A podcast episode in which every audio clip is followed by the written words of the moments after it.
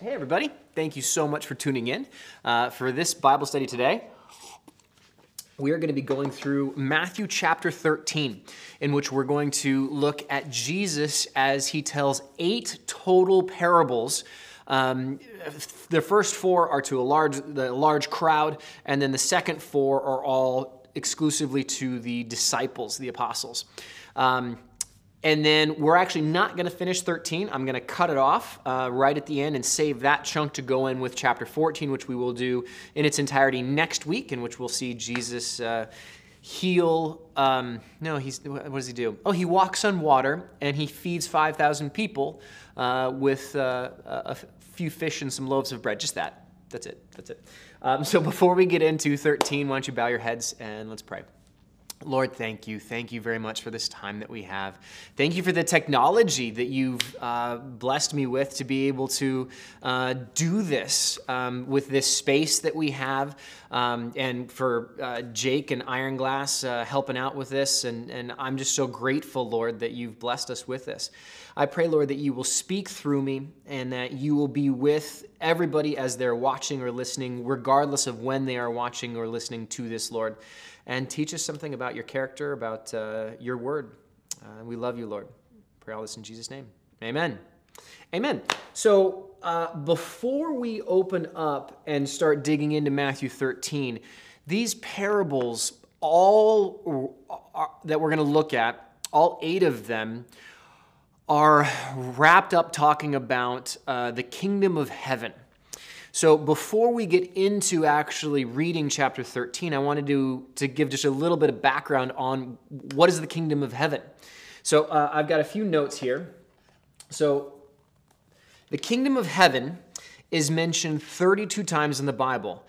All of those, every single one of those 32 times, are mentioned by Matthew, exclusively in the book of Matthew. Now, the kingdom of God is mentioned 68 times in 10 different books of the Bible. So it's mentioned quite a bit more. Um, so I, I want to make those two things uh, synonymous, one with the other. The kingdom of heaven is the kingdom of God. And how do I know that? Because Jesus said it. Um, specifically, Matthew 19 23, which will be there in, um, I don't know when we'll be there, probably January. Um, Matthew 19 23, Jesus says, Truly I tell you, it is hard for someone who is rich to enter the kingdom of heaven. Again, I tell you, it is easier for a camel to go through the eye of a needle than for someone who is rich to enter the kingdom of God. So in the same sentence, Jesus uses both kingdom of heaven and kingdom of God interchangeably. Now, we'll discuss that and the rich young ruler um, when we get to Matthew 19 um, eventually, whenever that is. So let's talk a little bit more about what we know about the kingdom of heaven uh, slash the kingdom of God. So the kingdom is both a spiritual kingdom as well as a physical kingdom. So first, let's talk about the spiritual side. Um, John 18:33 uh, is where Jesus has been um, taken captive, and now he is in front of Pilate, Ponti, uh, uh, Pontius Pilate, and Pilate is, is questioning Jesus. Um, and, and he asks him, Pilate asks him, Are you king of the Jews? And Jesus responds, My kingdom is not of this world. If it were, my servants would fight to prevent my arrest by the Jewish leaders. But now my kingdom is from another place. So Jesus there, the reason why I reference this, this is John 18 33, is that uh, Jesus specifically is talking about the fact that he is a king, the king of a kingdom that is, that is spiritual, that is not of this physical earth. Um, another passage that I want to read is actually John 3 3. And why don't we open up uh, uh, to that? John 3 3. This is uh, Nicodemus, who is a Pharisee.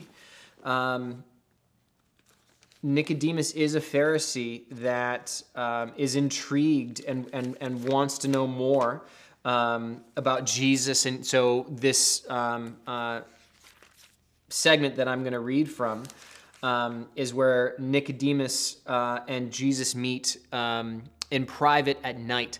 Uh, Nick at night uh, Nicodemus meets him at night because he doesn't want uh, the other Pharisees to know that uh, he is very uh, genuine in following Jesus. He wants to know more. And uh, yet again this week, I forgot to charge my iPad, so I got to keep it plugged in. I apologize. Um, I prep for hours um, for everything else, but I always forget to charge the iPad because this is the only time I use it. Um, sorry, tangent. So we are on uh, John 3. Nicodemus and Jesus are having a conversation. And Jesus says, Very truly I tell you, this is 3 3, no one can see the kingdom of God unless they are born again. So we're talking about the kingdom of God, and Jesus tells Nicodemus that you have to be born again. And Nicodemus is like, uh, What? What do you mean born again? Uh, on verse 4, it says, How can someone be born when they are old? Nicodemus said, Surely they cannot enter a second time into their mother's womb to be born again. Jesus answered, Very truly I tell you, no one can enter the kingdom of God unless they are born of water and the Spirit. Flesh gives birth to flesh, but the Spirit gives birth to spirit. Uh, I'm actually going to jump down to 13, 313. No one has ever gone into heaven except the one who came from heaven, the Son of Man. Just as Moses lifted up the snake in the wilderness, so the Son of Man must be lifted up that everyone who believes may have eternal life in him. And then that goes right on to John 3:16. For God so loved the world that he gave his one and only son that I went one too many pages. Whoever believes in him shall not perish but have eternal life. So the reason why I mention this is because Nicodemus and, and Jesus are having a conversation, and Jesus specifically says that to be a member of the kingdom of heaven, you must be born again. You must be a believer. In order to be a citizen of the kingdom of heaven, you must be a believer. So, are Christians today citizens of the kingdom of heaven? Yes. I am proud to say that I am a citizen of the kingdom of heaven. My name is in the book of life. I'm very confident of that. And anybody who uh, believes in Jesus and has professed him as their Savior is a member of the kingdom of heaven. Uh, I am not physically there yet, but I am a member and a citizen of the spiritual side of it. So now let's talk about the physical side of it. Um, Revelation, uh, it's chapter four. Uh, John um, has a vision and uh, goes to the throne room, the physical throne room of God and sees it and describes it. You can read Revelation 4 to see the actual th- throne room, the, the throne that's there, the angels, the seraphim, the, the etc. And um, we will eventually, the believers will also be there as well. Um, in that throne room. So there is a throne room. There is a, a, a kingdom that exists beyond this realm, and, and God is king of that. Jesus also in the three parts, the Trinity is also king as well, King Jesus. So now there is a physical um, kingdom, and the Old Testament or the, the, the, Jewish Bible, there are prophecies that foretold of a coming Messiah that would bring about this physical kingdom. Uh, two passages uh, in particular for your note takers are Daniel Daniel 244 and Zechariah 14:9 are two passages that reference this coming kingdom that the Messiah would bring in, that would usher in, that would have the Jews ruling over all, and that um, the Messiah would sit uh, on a physical throne in Jerusalem, um, and all knees would bow. This is one of the reasons why the um, religious uh, Jews at the time questioned if Jesus was the actual Messiah. John the Baptist even questioned if Jesus was the Messiah because there were prophecies about the coming of the Messiah that would be a new kingdom would be set up and and the Jews believed that it would be a physical kingdom, that the Messiah would come in and overthrow Rome. And so John the Baptist was actually expecting that. And that's why we just looked at that. That's why he questioned him. Um, but we know today, having the New Testament, that those prophecies were talking about the second coming of Christ and what is known as the millennial kingdom. That is a physical kingdom in which Jesus will come down at the end of the tribulation and he will rule and reign from Jerusalem physically in the temple. And in that time, uh, it's what's called the millennial kingdom. Um, you can read all about it, but uh, um, the lifespan will last uh, more along the lines of where we were at um, back in the days of Noah, where you'd have people living really, really, really long times. Um, the Bible talks about if you die at 100, you're a child. Um, it also talks about the fact that you'll have the lion laying down with the lamb. There won't be any sin. Satan is going to be bound up in that time. So that is the physical um, kingdom here on earth. But then after that is the new Jerusalem, which is uh, this earth will be burned with a fervent heat, and then there will be a new heaven and a new earth and a new Jerusalem um, for all eternity. And, and that kingdom will rule over all of that as well. So that is um, a not very quick, but uh, uh, not as thorough as you could be. You could do an entire talk, an entire series, an entire book all about the kingdom. But I wanted to give that uh, brief little introduction because the eight parables that we're going to look at are all dealing with uh, the kingdom of heaven. So now that we're a few minutes in, let's uh, open up to Matthew uh, chapter 13, verse 1. Okay, that same day, Jesus went out of the house and sat by the lake. Such large crowds gathered around him that he got into a boat and sat in it while all the people stood on the shore. Then he told them many things in parables, saying, A farmer went out to sow his seed. As he was scattering the seed, some fell along the path, and the birds came and ate it up. Some fell on rocky places where it did not have much soil. It sprang up quickly because the soil was shallow. But when the sun came up and the plants were scorched, but when the sun came up, the plants were scorched, and they withered because they had no roots. Other seed fell among thorns, which grew up and choked the plants, thorns or weeds. Still, other seed fell on good soil, where it produced a crop, a hundred, sixty, or thirty times what was sown. Whoever has ears, let them hear. That's an interesting phrase that you do see a lot. Whoever has ears, uh, let them hear. And we'll come back to that.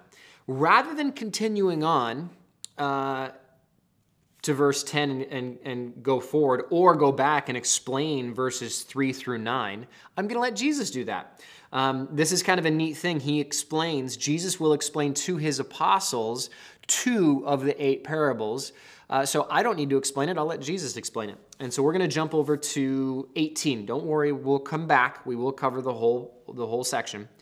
Um, so I'm picking it up on verse 18 when Jesus is talking to his disciples. Listen then to what the parable of the sower means.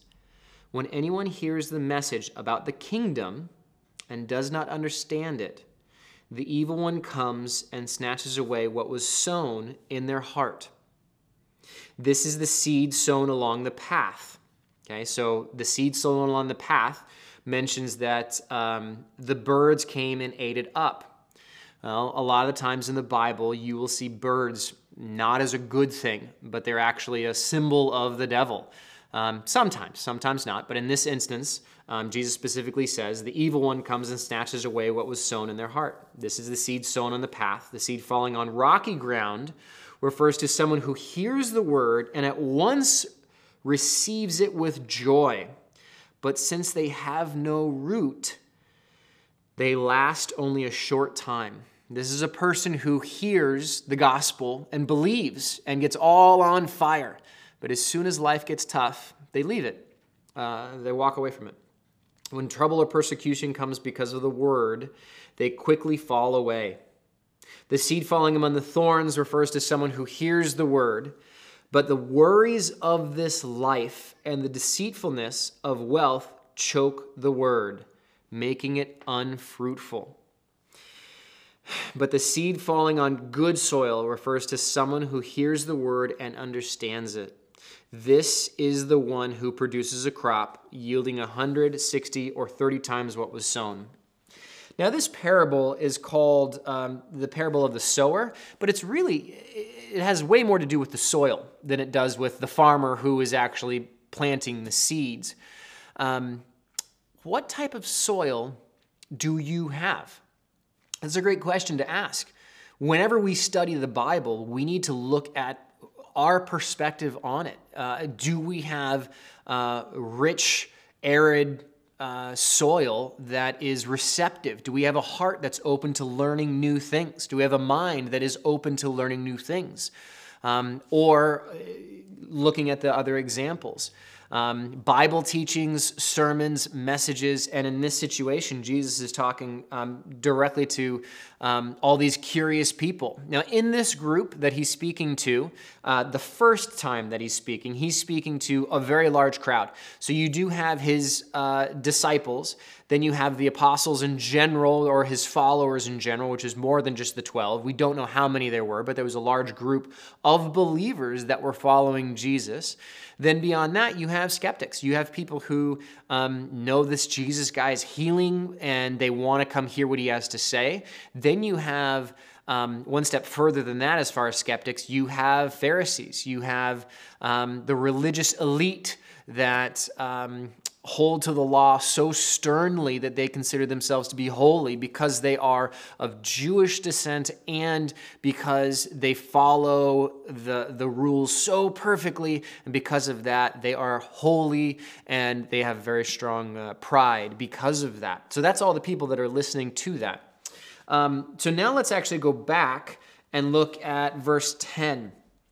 And uh, Jesus is going to explain a little bit more what he's talking about here. The disciples came to him and asked, Why do you speak to the people in parables?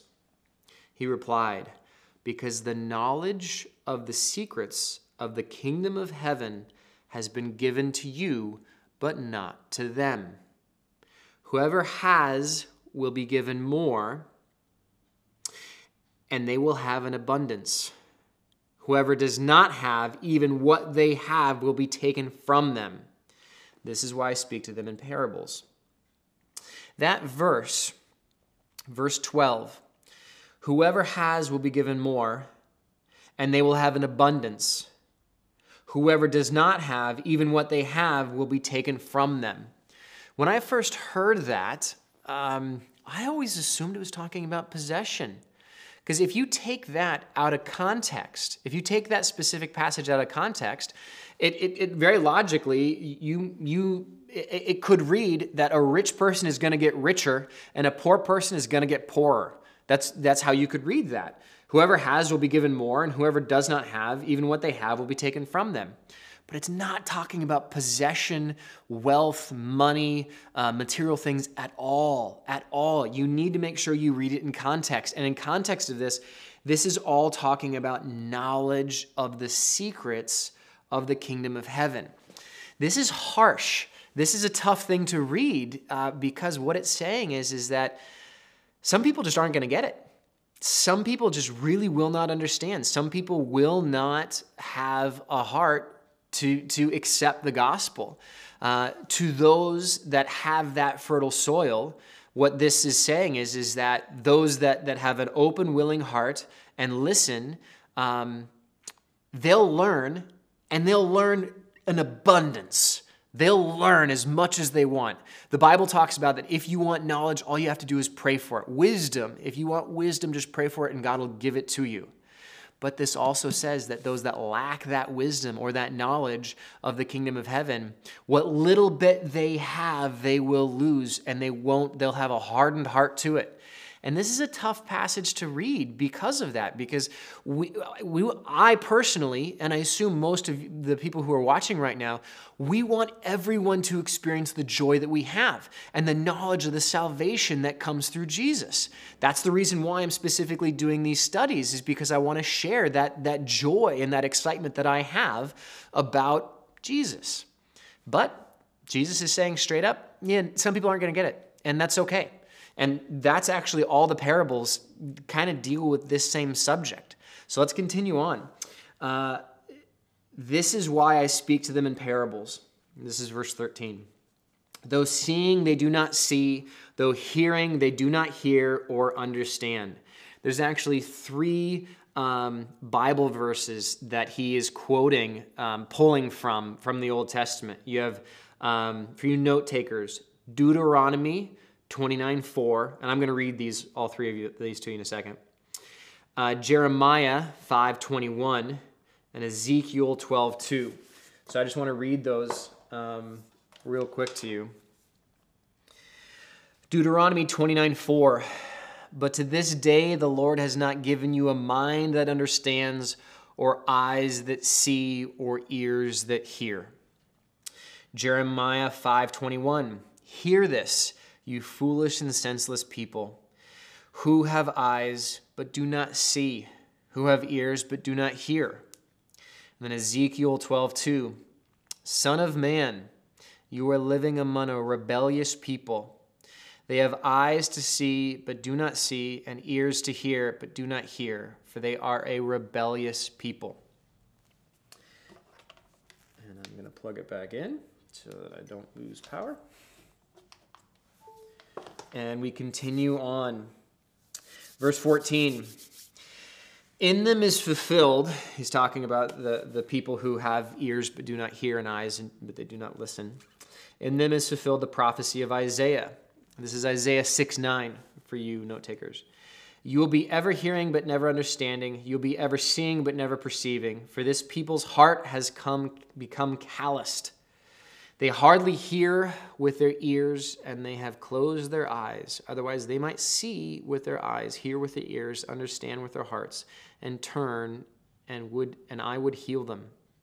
But blessed are your eyes because they see, and your ears because they hear. For truly I tell you, many prophets and righteous people long to see what you see, but did not see it, and to hear what you hear, but did not hear it.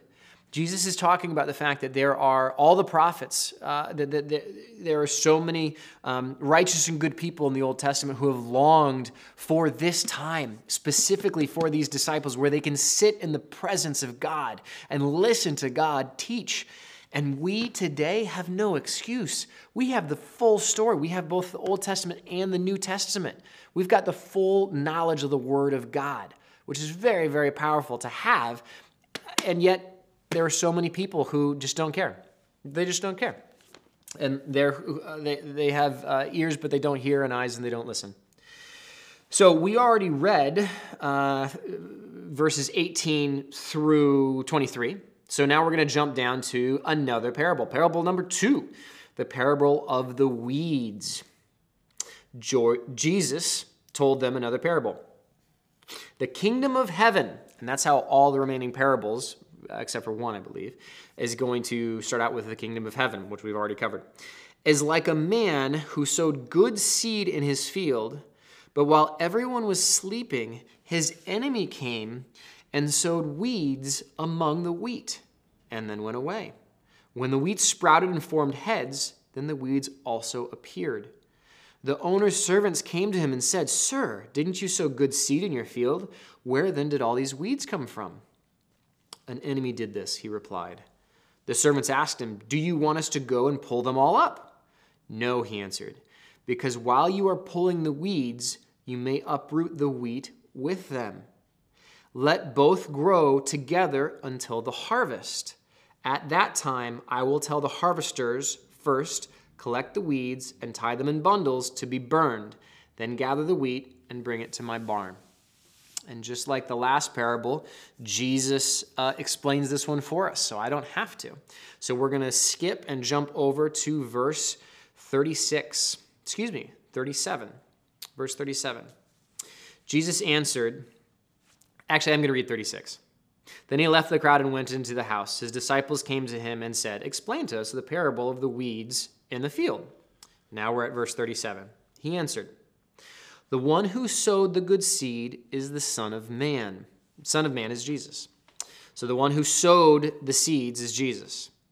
The field is the world, and the good seed stands for the people of the kingdom. That's us. That's the believers. We are the people of the kingdom. That's the good seed. The weeds are the people of the evil one and the enemy who sows them is the devil. The harvest is the end of the age, and the harvesters are angels. As the weeds are pulled up and burned in the fire, so it will be at the end of the age. The Son of Man will send out his angels, and they will weed out of his kingdom everything that causes sin and all who do evil. They will throw them into the blazing furnace, where there will be weeping and gnashing of teeth. Then the righteous will shine like the sun in the kingdom of their Father. Whoever has ears, let them hear. This is so warm and cozy, talking about uh, them blazing in the furnace with weeping and gnashing of teeth. so, I want to explain this just a little bit in talking about um, this parable of the weeds. So, one thing to mention is the weeds, um, the bearded darnel is the specific type of weed that they're likely mentioning. And I'm going to reference my expositor's Bible commentary um, as we read a little bit about that, the, the specific type of weeds that they're talking about. Bearded darnel, uh, and it has the original Latin word, which I'm not even going to try to read, uh, which is botanically close to wheat and difficult to distinguish from it when the plants are young. The roots of the two plants, the wheat and the bearded darnel, um, entangle themselves around each other, but when the heads of grain appear on the wheat, there is no doubt which plant is which. So the idea here is that you have an entire field and it's been uh, uh, planted with wheat, but the, the enemy has come in the midst of the world or the, the field and sown in the midst of the believers um, these weeds that on the surface look identical to the good seed. The good seed are the believers, and the bad seed or the weeds looks identical almost all the way until the end, right before the harvest. It's the fruit or the wheat, it's obviously not fruit, but the fruit of um, the work of the believers distinguishes the good from the bad. So, what is an example of this today? This is where you get false prophets. This is where you get um, televangelists. And I would say the prosperity now gospel or the, the word of faith movement.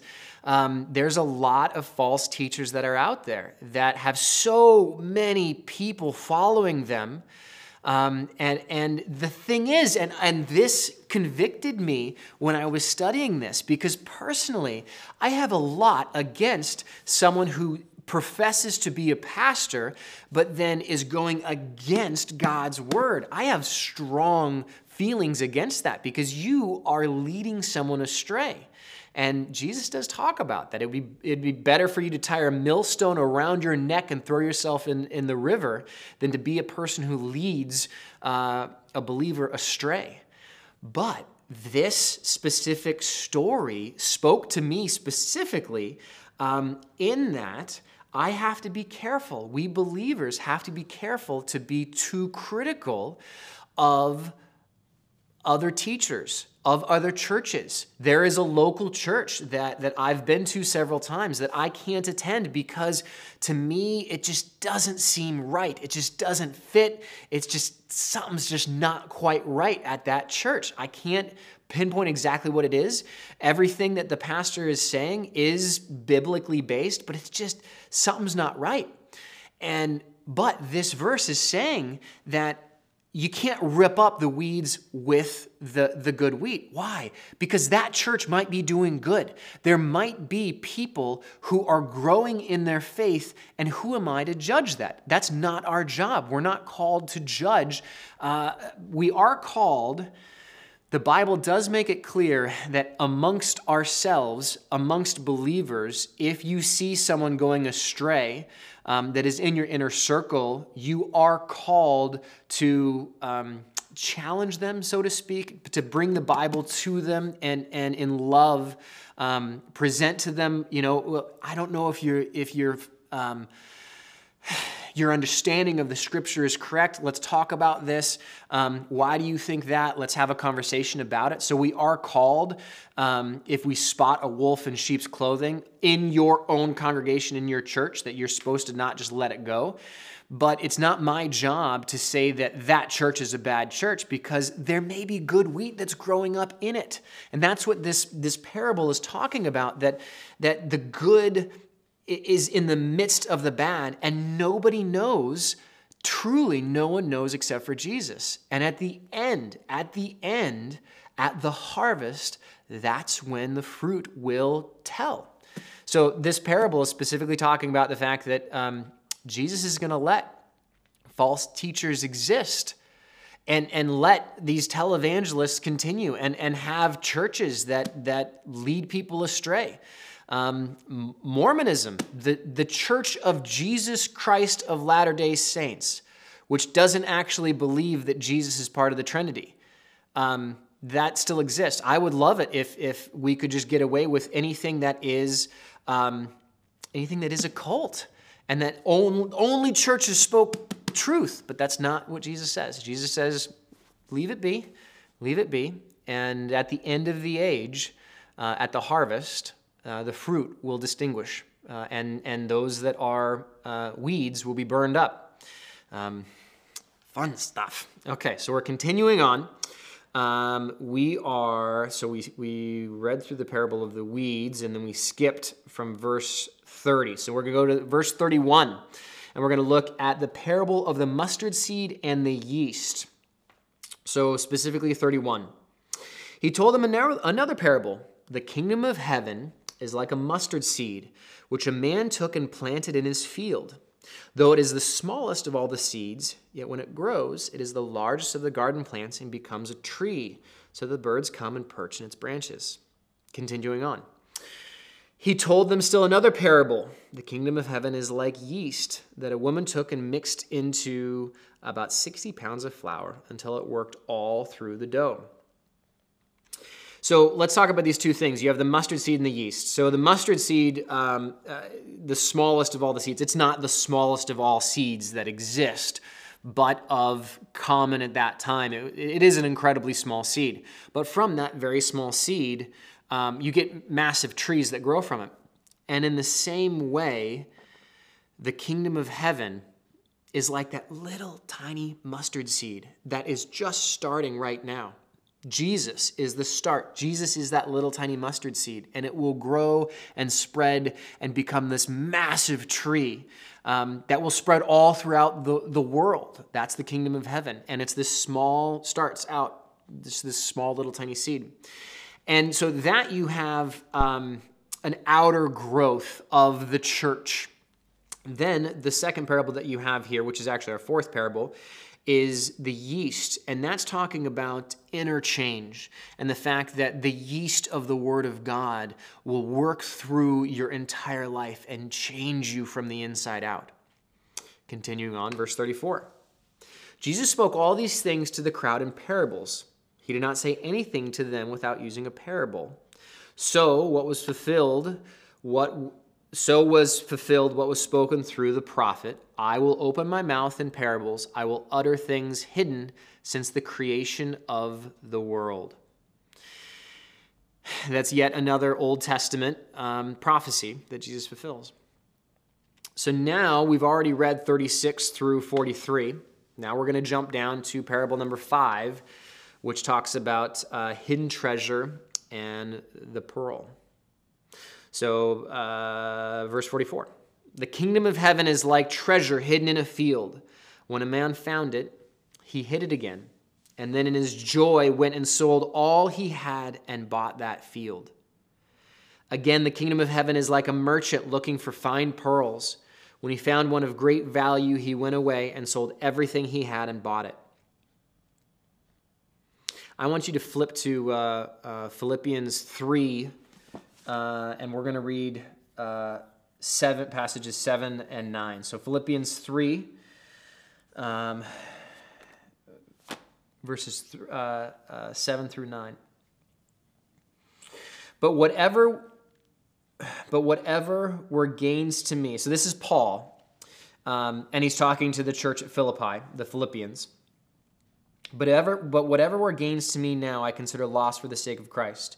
What is more, I consider everything a loss because of the surpassing worth of knowing Christ Jesus, my Lord for whose sake I have lost all things. I consider them garbage that I may gain Christ and be found in him, not having a righteousness of my own that comes from the law, but that which is through faith in Christ, the righteousness that comes from God on the basis of faith.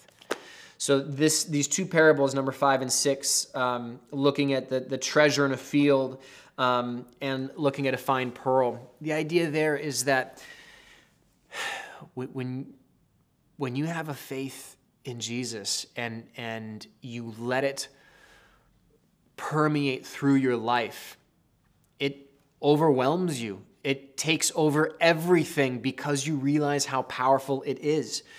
And that's what these two parables are saying is, is that the kingdom of heaven, the kingdom of God, is so valuable that once you realize how amazing and valuable it is, you'll lose everything to keep it. You'll sell everything to have it. You'll even die for it because it's more valuable than your life. Good stuff. Continuing on. Our seventh parable, the parable of the net. This is uh, verse 47. Once again, the kingdom of heaven is like a net that was let down into the lake and caught all kinds of fish. When it was full, the fishermen pulled it up on the shore. Then they sat down and collected the good fish in baskets, but threw the bad away. This is how it will be at the end of the age. The angels will come and separate the wicked from the righteous and throw them into the blazing furnace, where there will be weeping and gnashing of teeth.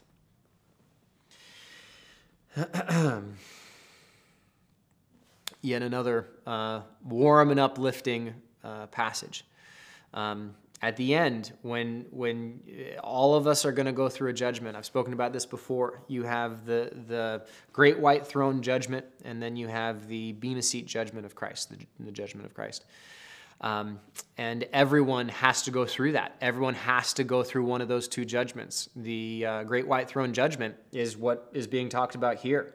Is that uh, the net's going to catch everybody, and the good fish um, are going to go to one place, and the bad fish are going to go to a blazing furnace where there will be weeping and gnashing of teeth. Our final parable here um, isn't uh, doesn't have a title, at least in my Bible. But verse 51, Jesus asked him, Have you understood all these things? Jesus asked. Yes, they replied. My guess is that that was kind of a yeah in their response. Um, I don't know. I don't know. Um, it, it's not a complicated thing that Jesus is explaining, but it is a harsh one that he is explaining. Continuing, he said to them, Therefore, every teacher of the law who has become a disciple in the kingdom of heaven is like the owner of a house who brings out his storeroom new treasure as well as old. So, what is this talking about? This is saying that everyone who is a teacher of the law, the teacher of the law is the old covenant, and who is also a believer in the kingdom of heaven or the kingdom of Jesus or the new covenant, is like a person who brings out of their storeroom both new treasures as well as old. And that is what Jesus is calling his um, disciples to be is to pull from the heritage and the history of uh, the, the scriptures, the prophets, the law, the Torah, and the prophets, but add to it the wisdom that Jesus gives and the new covenant that's coming. That's what we're called to do today, is that we are to not just throw away the Old Testament and the Old Covenant, but we're supposed to learn from the lessons taught by the law, which point specifically to Jesus, and then we're supposed to learn from the New Testament as well. So now I want to just uh, pause just real quick and make sure that I haven't forgotten anything because I didn't reference my notes for quite a bit there. Um, yep, yep, yep, yep, yep.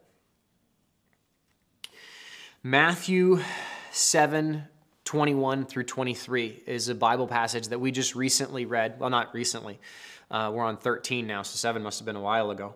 Um, I'm going to read this Matthew 7 21. Not everyone who says to me, Lord, Lord, will enter the kingdom of heaven, but only the one who does the will of my Father who is in heaven. Many will say to me on that day, Lord, Lord, did we not prophesy in your name, and in your name drive out demons, and in your name perform many miracles? Then I will tell them plainly, I never knew you. Away from me, you evildoers. This study um, of these parables um, shows the reality of how things are. There are people who um, have open and warm hearts to Scripture, and and there is this question about predestination. I spoke I spoke about that before about this idea of um, God already knows who is going to believe and who isn't, and they are predestined um, to be in that book of life. But it's still a conscious choice that we each must make. Now, there are some people that the majority actually. Um, small is the gate and narrow the path, and few actually go through it uh, to the kingdom of heaven. But wide is the path uh, that many trod on. Um, that is the path of the world. And that's the message that uh, Jesus is giving today. That um, despite your efforts, there are some people who simply uh, will not believe, whether it's because um, the devil comes up and plucks up the, the, the passages, or because they hear it and their soil, um, their heart, just isn't receptive to it enough. They like the idea of it, so they get all on fire, but they don't have deep roots. Uh, they haven't allowed themselves to fully be encompassed by Christ and to just let go, to fully surrender. And as a result, when things get tough, um, they burn up. They burn up under the heat. And I don't remember what the other ones were, um, but, but Jesus gave those examples. So if you today are listening to this and you're not a believer, I, I have mentioned this uh, at the end of, of quite a few of these passages. Romans chapter 10, verses 9 and 10 make it very clear um, what you need to do to, to be considered a citizen of the kingdom of heaven. And that is to profess with your mouth and believe in your heart the sacrifice that Jesus made on the cross for you and for me, for all of your sins that you have ever committed in the past and all the sins that you are ever going to commit in this in the future. Jesus specifically died for you individually and for everything that you've ever done and for me. And that if you accept that and believe it in your heart and open up to Jesus, then you are a citizen of the kingdom of heaven. And that starts a path, a walk that is a daily surrender. How do we allow our, our souls and our minds to be fertile, that, that scripture uh, is able to take root and go down deep and grow up and allow us to be f- fruitful, it's daily surrender. It's daily acknowledging the fact that you can't do it on your own and that that driver seat, that control that you have of your life, you need to relinquish that. And only then can you truly be uh, allowed and able to be filled up by the Holy Spirit and by Christ. So that concludes for this week. Uh, why don't you bow your heads and pray with me? Lord, thank you um, uh, for these lessons, these eight parables. Um, Lord, thank you. I pray that um, that they resonate uh, with people that are listening, and I pray, Lord, that uh, everybody who's listening would be of that group that has fertile soil, that the the roots are able to go down deep, and that uh, good, solid wheat stock can grow up. That's very fruitful, Lord. But Lord, you made it clear that, that each of us is going to be um, uh, surrounded by, by weeds and that uh, um, we need to simply concentrate on, on studying your word and having a relationship with you. And I pray that you will grow that relationship with everybody who's listening and watching this right now, Lord. We love you, Lord. I pray all this in Jesus' name. Amen. Amen. So, for whoever's watching this on uh, Wednesday, the day before Thanksgiving. What uh, the 23rd? Is today the 23rd? What, what's the date? Yes. No, it's the uh, 25th. So Thanksgiving's the 26th. Good grief. Um, what a flub up. Oh well. Uh, gotta leave that one in, not gonna edit that out. So, uh, Thanksgiving is tomorrow. I hope that you have a wonderful Thanksgiving uh, and a, uh, a, joyful time with family. Unfortunately, because of COVID um, and, and, the restrictions that exist, um, uh, we're gonna have to limit it to uh, just ourselves and our pups, but Lexi might get a little bit of turkey. So, have a wonderful week. Thank you very much for, for tuning in. Have a blessed week this next week, and uh, we'll see you next Wednesday. Hi, Lexi. Hi, Lexi. We're done. That's it. We're done. She says, You're not done. You got to pet me. You got to pet me. No, see, we've got to exit so that the Bible verse can come up here. See, we got to leave. See? Now the verse comes up. See, there it is. Yep. And now they can read it. Yep. Now you just got to wait because it's to stay up there for just a second.